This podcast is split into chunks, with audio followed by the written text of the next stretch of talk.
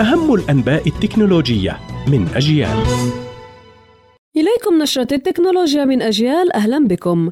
منصة إكس أي تويتر. سابقا تستهدف المحتالين الذين يستغلون المنصة لممارسة أعمال النصب وغيرت المنصة عملية التحقق من الحساب ما صعبت الحصول على شارة الحساب الموثوق. وكان المحتالون يتنكرون في هيئة وكلاء خدمة العملاء بحسابات إكس تحمل إشارة زرقاء ويخدعون الضحايا للكشف عن تفاصيلهم المصرفية. أبل تعمل على إجراء تعديلات جوهرية في سلسلة آيباد برو القادمة لتعمل بمعالج أم 3 وشاشة من نوع أوليد بقياسي 11 و 13 إنش وتنوي أبل تطوير لوحة المفاتيح التي ستطرحها كملحق لتوفير مساحة أكبر للوحة اللمس لتصبح أشبه بالحواسيب المحمولة.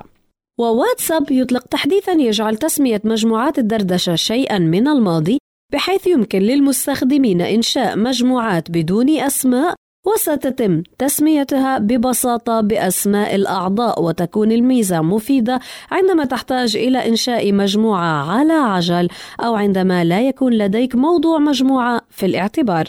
مهندسون في كوريا الجنوبية يطورون أول روبوت يمكنه قيادة الطائرات بأمان ويعتمد الطيار الآلي الكلاسيكي في الطائرات على البرامج لكن روبوت Pibot له الذرع ويتكيف مع قمرات القيادة وأنظمة الطيران المختلفة دون أن يحتاج إلى تعديل الطائرة ويتعلم من تعليمات الاستخدام ولديه قدرة استجابة أسرع من الطيارين. هذا ما كان لدينا في نشرة أخبار التكنولوجيا من أجيال قرأتها عليكم ميسم برغوثي. إلى اللقاء.